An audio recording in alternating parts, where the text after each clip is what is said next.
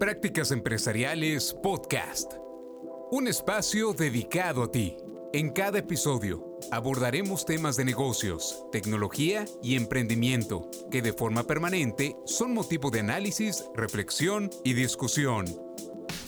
Conectamos con todos aquellos que hoy desarrollan e implementan mejores prácticas empresariales para compartirlas contigo. Existen puntos de vista y opiniones que coinciden o marcan diferencia. Te invitamos a que los conozcas y te mantengas al día de los desafíos y oportunidades que viven las empresas y los emprendedores. No olvides que para compartir el conocimiento se requiere de la interacción y de procesos informales de aprendizaje, tales como la conversación, historias y la integración a comunidades.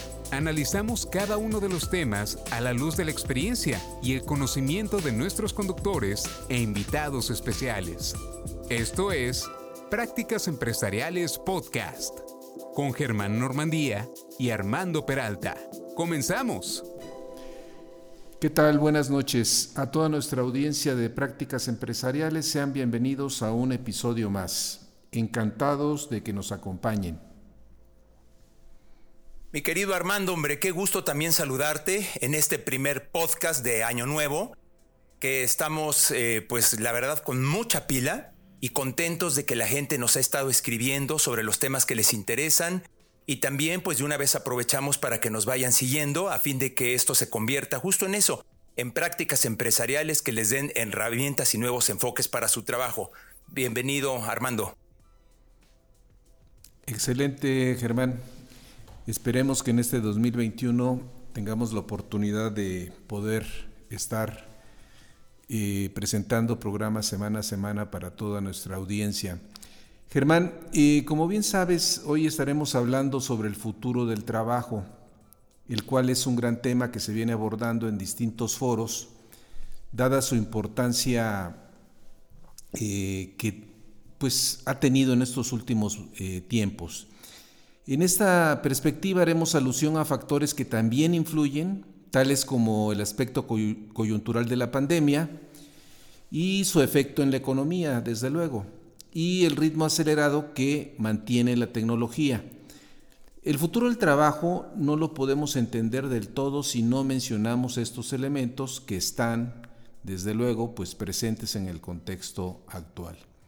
Preguntarnos ¿Cuáles son hoy los temas que están marcando la discusión sobre el futuro del trabajo? Eh, Germán, por favor, adelante. Pues mira, hago eco a lo que estás diciendo, Armando. La verdad es que es un tema que va a dar mucho de qué hablar. Seguramente va a ser de gran interés para audiencias tanto empresariales como para estudiantes, docentes, en fin, es un tema realmente apasionante y el día de hoy pues vamos a analizar una serie de hallazgos que nos presentan diferentes informes y datos muy importantes que han sido acreditados incluso hasta de carácter internacional sobre el futuro del trabajo en un contexto, como bien dices, de recesión económica y de pandemia. A mí me gustaría, si te parece, iniciar, Armando, eh, planteándote la siguiente pregunta. ¿Cómo crees, cómo crees que se estará dando el ritmo de la adopción de la tecnología para potenciar este poderoso cambio? Mira, eh, de acuerdo a los datos que se han recabado desde hace, pues principalmente dos años hacia atrás, eh, podemos observar una aceleración en la adopción de nuevas tecnologías, considerando su probabilidad de que las empresas las adopten pues en un escenario de aquí al 2025. ¿Cuáles son las tecnologías que más sobresalen?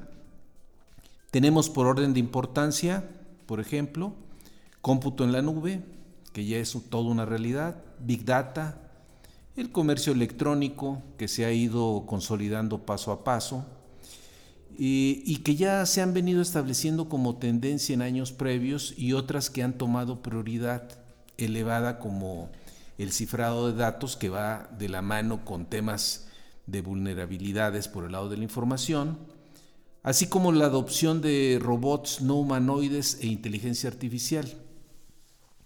Los patrones de adopción de estas tecnologías varían según la industria, y esto ya lo hemos comentado en otros eh, episodios. La inteligencia artificial encuentra una mejor adaptación en las industrias de información y comunicaciones digitales, servicios financieros también y salud y transporte. En cambio, por ejemplo, el Big Data, el Internet de las Cosas y la robótica no humanoide tiene una mejor adopción en la minería y metales, en tanto que el cifrado, curiosamente, pues tiene una mayor demanda en el sector público. Eh, señalar que la automatización conjuntamente con la recesión que deriva del COVID-19 crea un escenario de doble interrupción para la clase trabajadora. A la recesión económica que se desprende de la pandemia, habría que adicionar los efectos que genera la adopción tecnológica por parte de las empresas por el lado de las tareas, puestos de trabajo y habilidades para el 2025. Las empresas esperan reestructurar su fuerza de trabajo como respuesta a las nuevas tecnologías. Dentro de los cambios previstos se tienen como acciones la transformación de su cadena de valor eh, en un 55% de acuerdo a, a, estos informes del World Economic Forum, la reducción de la fuerza de trabajo actual debido a la integración tecnológica o automatización en un 43%, ampliar el uso de contratistas haciendo tareas más especializadas y modificar la localización donde la organización opera. Ahora, si me permites, me gustaría preguntarte, Germán, ¿cómo estamos reaccionando frente a la automatización del trabajo y un mercado laboral pues que cada día por lo visto es a veces más incierto? Bueno, mira, yo me voy a ir del otro lado, del otro lado de la luna. Es decir, ciertamente que hay algunas empresas como las que has mencionado o algunas organizaciones que están a la vanguardia y están empujando muy fuerte. Pero de acuerdo también a mi experiencia, existe también otro segmento muy importante que simple y sencillamente no están reaccionando.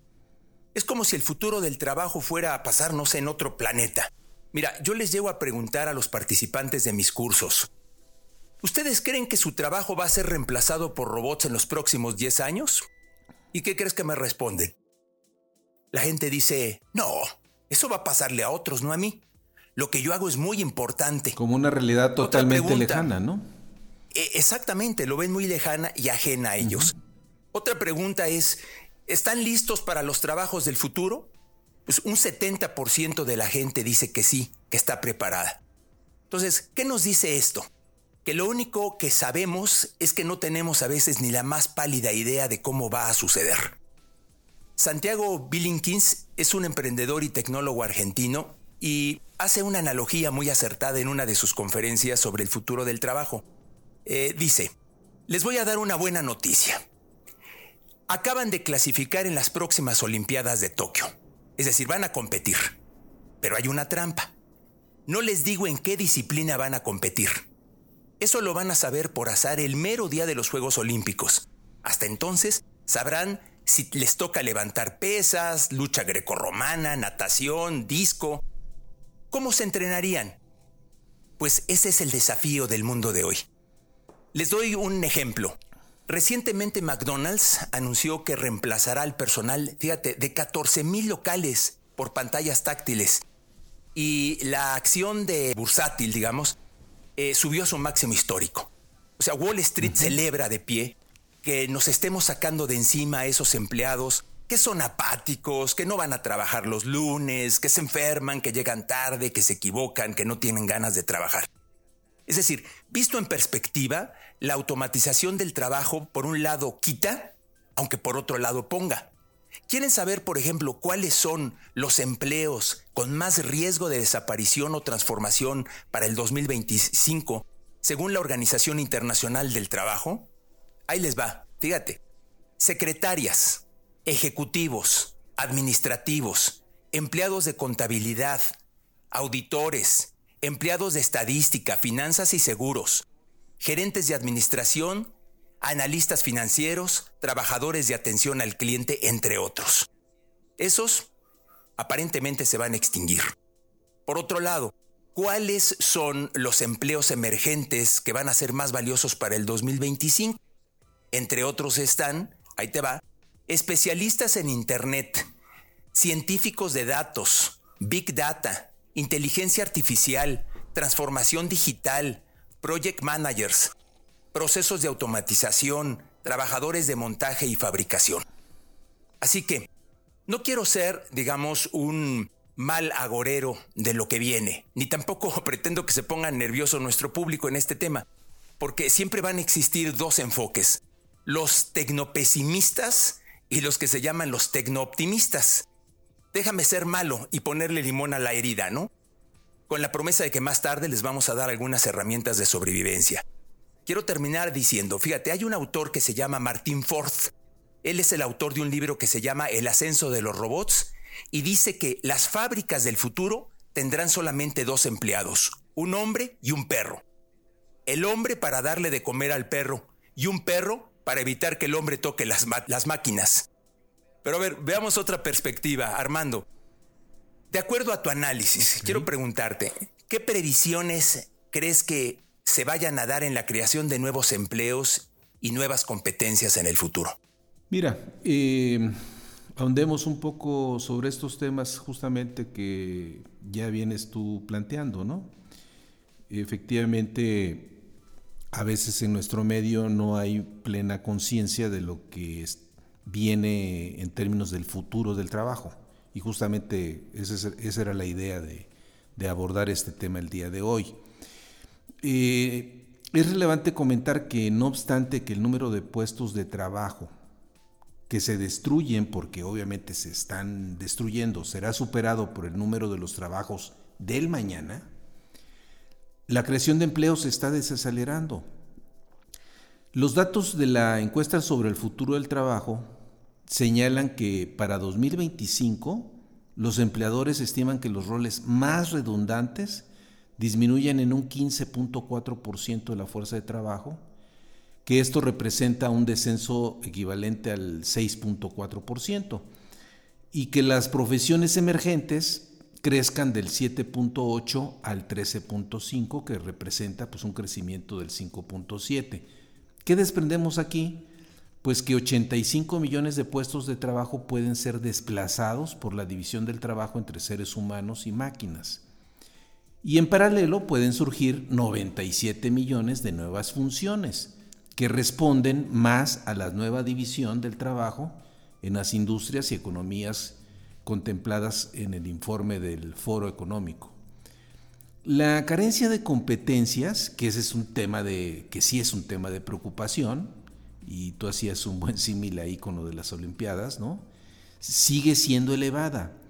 Si consideramos la edición del 2016 de este informe, son dos las habilidades multifuncionales que se han mantenido vigentes y con demanda creciente por parte de los empleadores hacia 2025.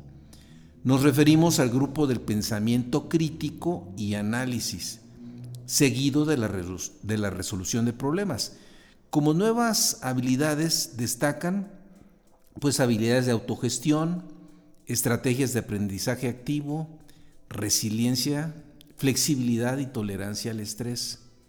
Se estima que un 40% de los trabajadores requerirán una cualificación de al menos seis meses o más. La duración puede ser mayor para trabajadores de la industria del consumo y salud y menor en servicios financieros y energía.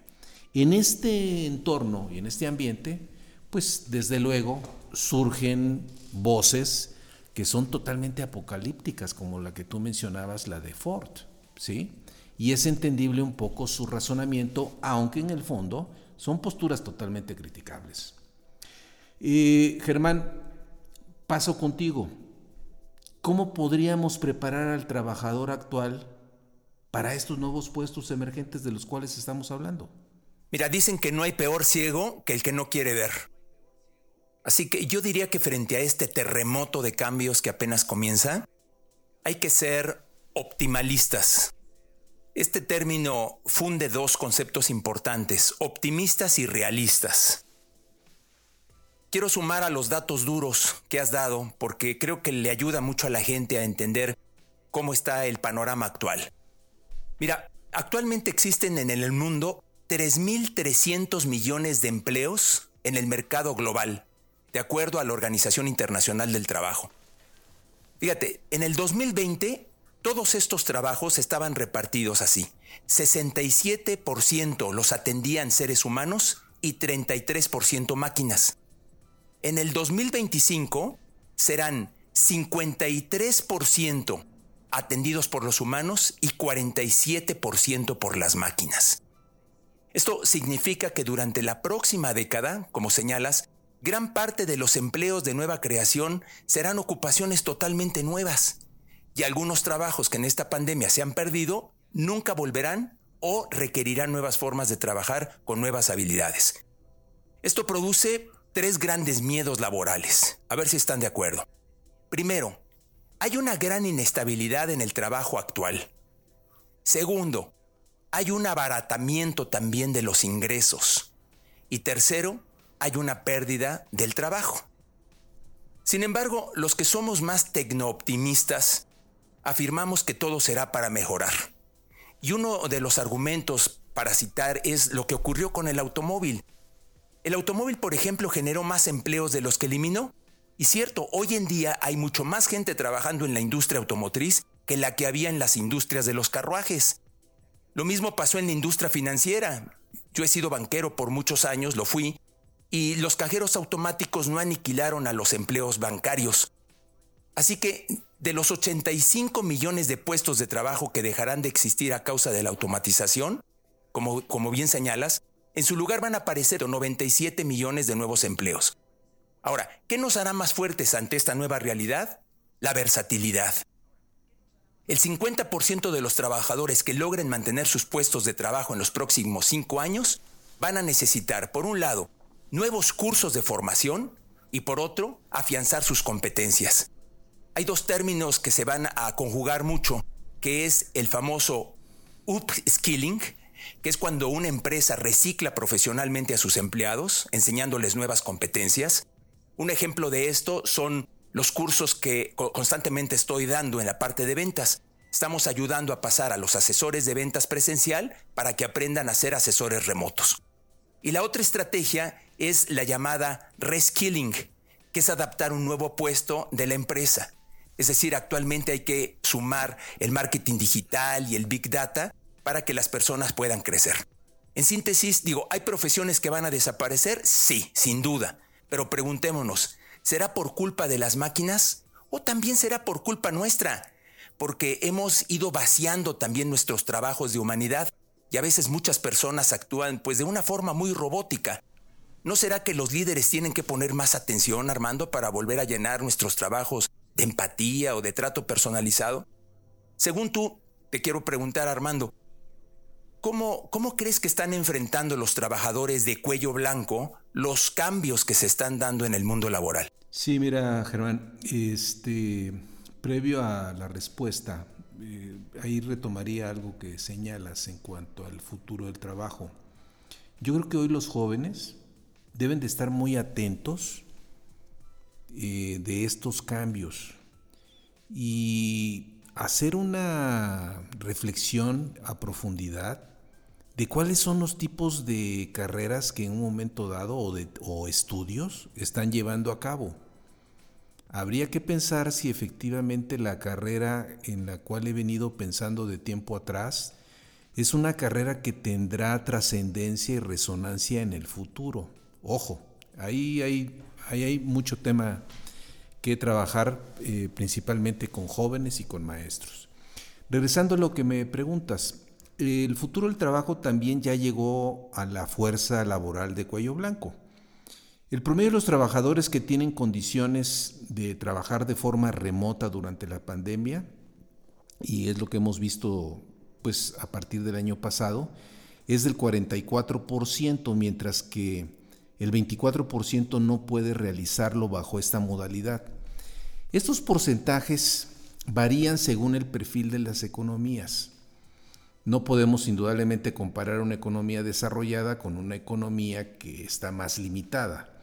Por ejemplo, en los países de ingresos altos se tiene un 38%, bajando al 25% en economías de ingresos medios altos y del 17% en economías de ingresos medios bajos y todavía aún del 13% en las economías de ingresos bajos. Si se analiza bajo esta perspectiva sectorial, lo que encontramos es que los sectores donde se puede realizar el trabajo remoto en una mayor proporción, pues corresponde a los sectores de finanzas y seguros, información y servicios profesionales, y en menor proporción a los servicios de alojamiento, alimentos, agricultura, comercio minorista, construcción, transporte y almacenamiento. Según eh, Glassdoor, que es una eh, plataforma de búsqueda de empleos, el trabajo remoto desde casa se ha duplicado desde, el, desde el 2011 al pasar del 28% al 54%. Es decir, ya había una tendencia ascendente que se detona con más fuerza justamente a raíz de la pandemia. Es probable que la desigualdad se exacerbe por el impacto de la tecnología y la recesión. Según los indicadores que prevalecen en el mercado de trabajo, el desempleo es mayor para las personas que cuentan con un nivel educativo más bajo que en relación con aquellas que han completado un título de educación terciaria. Eso es clave. Si consideramos, por ejemplo, los niveles de desempleo de los trabajadores en los Estados Unidos, por nivel educativo encontramos que el desempleo entre las personas que tienen menos de educación secundaria fue del 21% eh, en el 2020, eh, mientras que el desempleo entre los trabajadores que al menos cuentan con un título terciario fue del 8.4% en el mismo mes. Es decir, a mayor preparación, eh, los índices de desempleo son menores a una menor preparación, los índices de desempleo son mayores. Si se compara el impacto que tuvo la crisis del 2008 en las personas con niveles bajos de educación con el impacto de la actual pandemia, pues la repercusión ha sido más contundente, con lo cual, desafortunadamente, pues las desigualdades se profundizan y salen a flote, ¿no? Germán, pasando ahora al tema de las competencias que ya, eh, ya en parte se ha mencionado, ¿qué papel jugará la formación? Y tú hablabas justamente del readiestramiento y de, y de poder recapacitar a, los que ya actualmente están trabajando. ¿Cuál, jugará ¿Cuál será el papel que jugará la formación frente a los nuevos escenarios que están por venir? Mira, me gustaría responder lo que, dijeron los, los eh, CEOs de recursos humanos de varias empresas importantes en un estudio, donde se les preguntó eh, qué es lo que más valoraban en el pasado en cuanto a cualidades o competencias de su personal, cuáles son en el presente lo que ellos más eh, van a valorar y qué creen que van a buscar en los próximos años. Y mira qué interesante su respuesta. En el pasado, lo más importante eran los conocimientos técnicos y la dedicación. Ya sabes, o sea, que la gente llegara a tiempo, que fuera un especialista, que saliera tarde de su trabajo, tan tan, se acabó. Después, actualmente, estamos hablando de un auge en las habilidades blandas, ¿sí? Todo lo que es la empatía, estas famosas soft skills de comunicación, de relacionamiento, etc. Y en el futuro señalaron que hay tres competencias fundamentales uno, el aprendizaje continuo. Dos, la creatividad. Y tres, la innovación.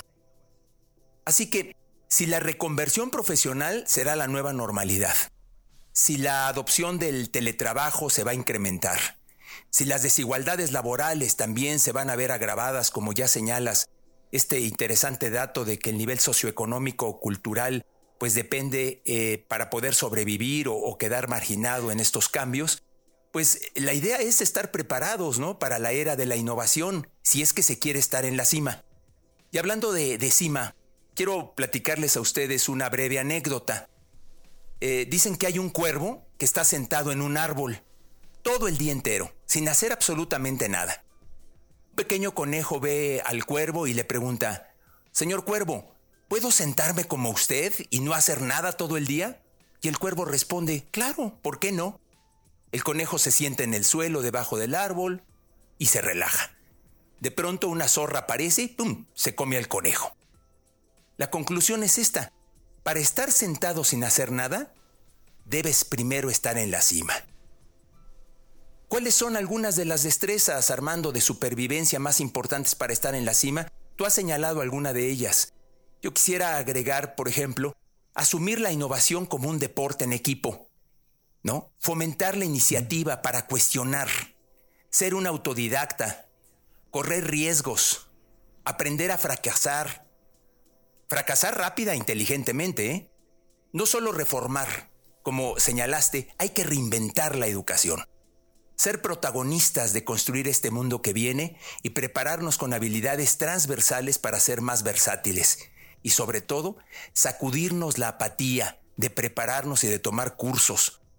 Que fíjate que a mí me llama mucho la atención que cuando las organizaciones invitan a su gente a tomar curso, muchos de ellos dicen, ay, hay otro curso, ay, que no nos los podrían dar por escrito, que no podrían dárnoslos el, entre semana y no en sábado. Hay que verdaderamente hacer cambios, no solamente de actitud, sino de reformar a nuestra educación. En este sentido, yo te preguntaría, ¿cuál es el valor de la inversión en capital humano? ¿Y cuál es el rol que el sector público debería de estar jugando en esta transformación, Armando. Claro. Eh, pues mira, mencionar que sí se reconoce que el valor de la inversión en capital humano es fundamental, no obstante la actual recesión que estamos viviendo, ¿no? Eh, el, readestramiento eh, y actualización de habilidades pues cubrirá un 70% de los empleados para el 2025. Es un porcentaje elevado, ¿sí? Sin embargo, la participación de los empleados en estos cursos se está retrasando. Y ahí la pandemia es un obstáculo. O sea, ha venido a, a ser un freno. Sin embargo, bueno, ahí, ahí están proyectadas esas necesidades, ¿no? En términos de cuál es el porcentaje que en todo caso habría que estar cubriendo. Hasta un 66% de los empleadores que estarán realizando inversiones en este rubro esperan obtener su retorno en un periodo de un año, porque obviamente pues el, empresario dice, está bien, voy a, recapacitar o readiestrar a la fuerza de trabajo, pero pues también son recursos que se están invirtiendo y que se está buscando pues un retorno. ¿no? Eh, el lapso de tiempo que bajo circunstancias de la actual pandemia, pues podríamos decir que se estima demasiado largo, por eso es que es un freno.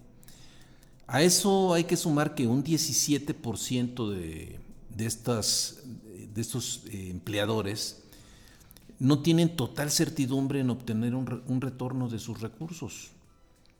Si observamos cuáles son las fuentes de fondeo para realizar estas inversiones, estamos hablando de inversiones en, readiestrar al personal, pues tenemos tradicionalmente pues, un presupuesto centralizado, presupuestos por departamento, uso de aprendizaje gratis para minimizar costos, presupuesto de los trabajadores que a veces tienen que aportar, y solo el 25% o el 21% de las empresas están en condiciones de hacer uso de fondos públicos. Eso es crítico.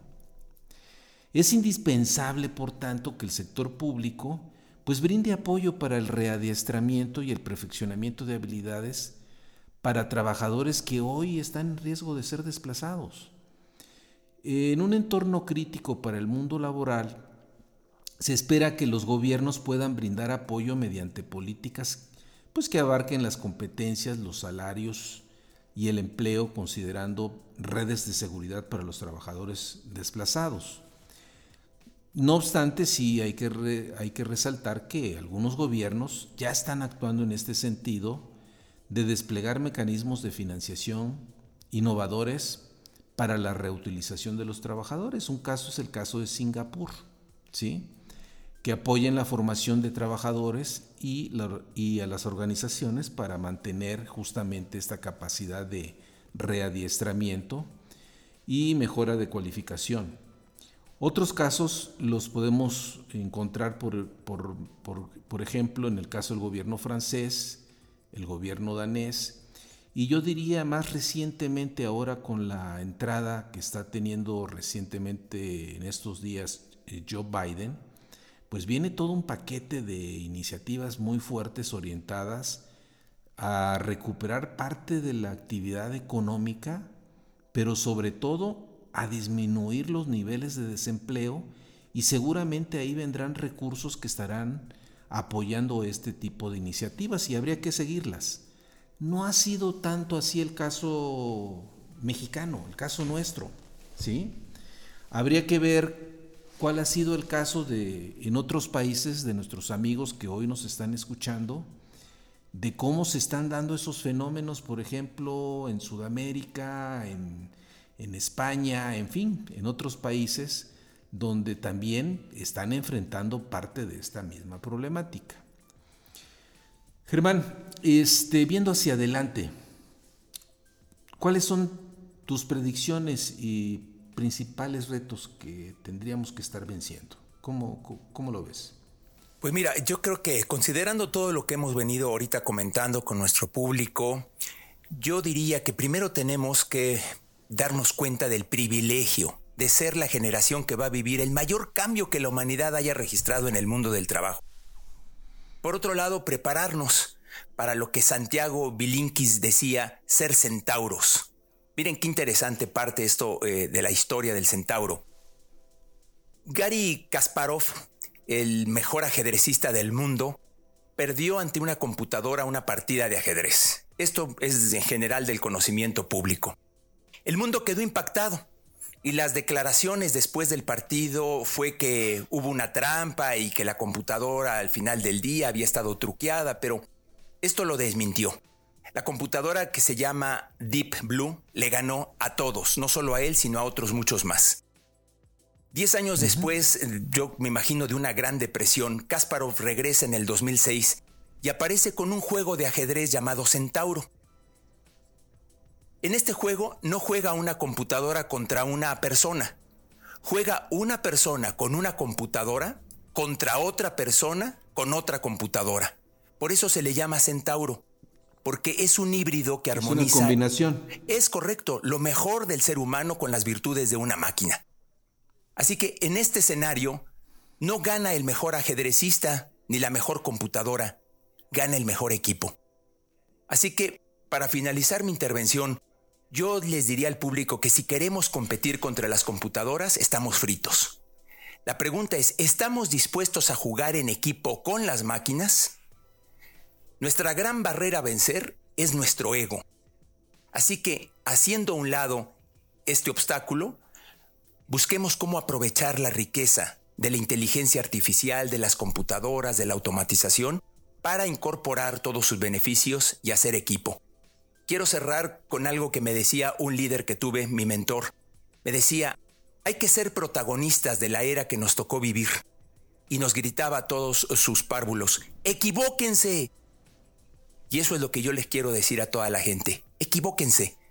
No hay innovación sin error. Germán, eh, ¿tendrías alguna recomendación en lo particular de estos temas que hemos estado comentando? Pues sí, mira, eh, he citado mucho a Bilinkins, es interesante eh, lo, que, lo que él platica, así su apellido, él es argentino, y también hay algunos de otros libros que hemos citado en otros podcasts, que es, estoy terminando el libro de Andrés Oppenheimer. Ya lo he citado, que es el de Salves el que pueda. Salves el que pueda. Esos serían los dos títulos. Sí, eh, interesante desde luego. Eh, para quienes les resulta de interés profundizar en este tema, eh, yo les recomendaría consultar en su tercera edición el informe sobre el futuro del trabajo 2020 del Foro Económico Mundial. Allí podrán encontrar la evolución de los trabajos y habilidades que están tomando lugar y los que están siendo desplazados en un horizonte que va hacia el 2025. Este es un material de libre acceso a través de la red, o sea, lo pueden buscar y lo pueden localizar inmediatamente. Eh, de igual forma, estar atentos de cómo estará reaccionando la economía estadounidense a raíz de la llegada del nuevo presidente Joe Biden, quien tiene como prioridad que la actividad económica y el empleo se recuperen. Estas acciones y definiciones seguramente estarán influyendo, en el futuro cercano del trabajo. Eh, recordarte, estimado oyente de prácticas empresariales, que si tienes interés en enviarnos algún mensaje, lo puedes hacer en la siguiente cuenta de correo, prácticasempresarialespodcast.outlook.com. O bien, si te ha gustado este podcast y este episodio, por favor, puedes hacer clic en seguir. Y nos escuchamos en el siguiente episodio, Germán. Claro que sí, te mando un abrazo a ti y a todo nuestro público y hasta la próxima.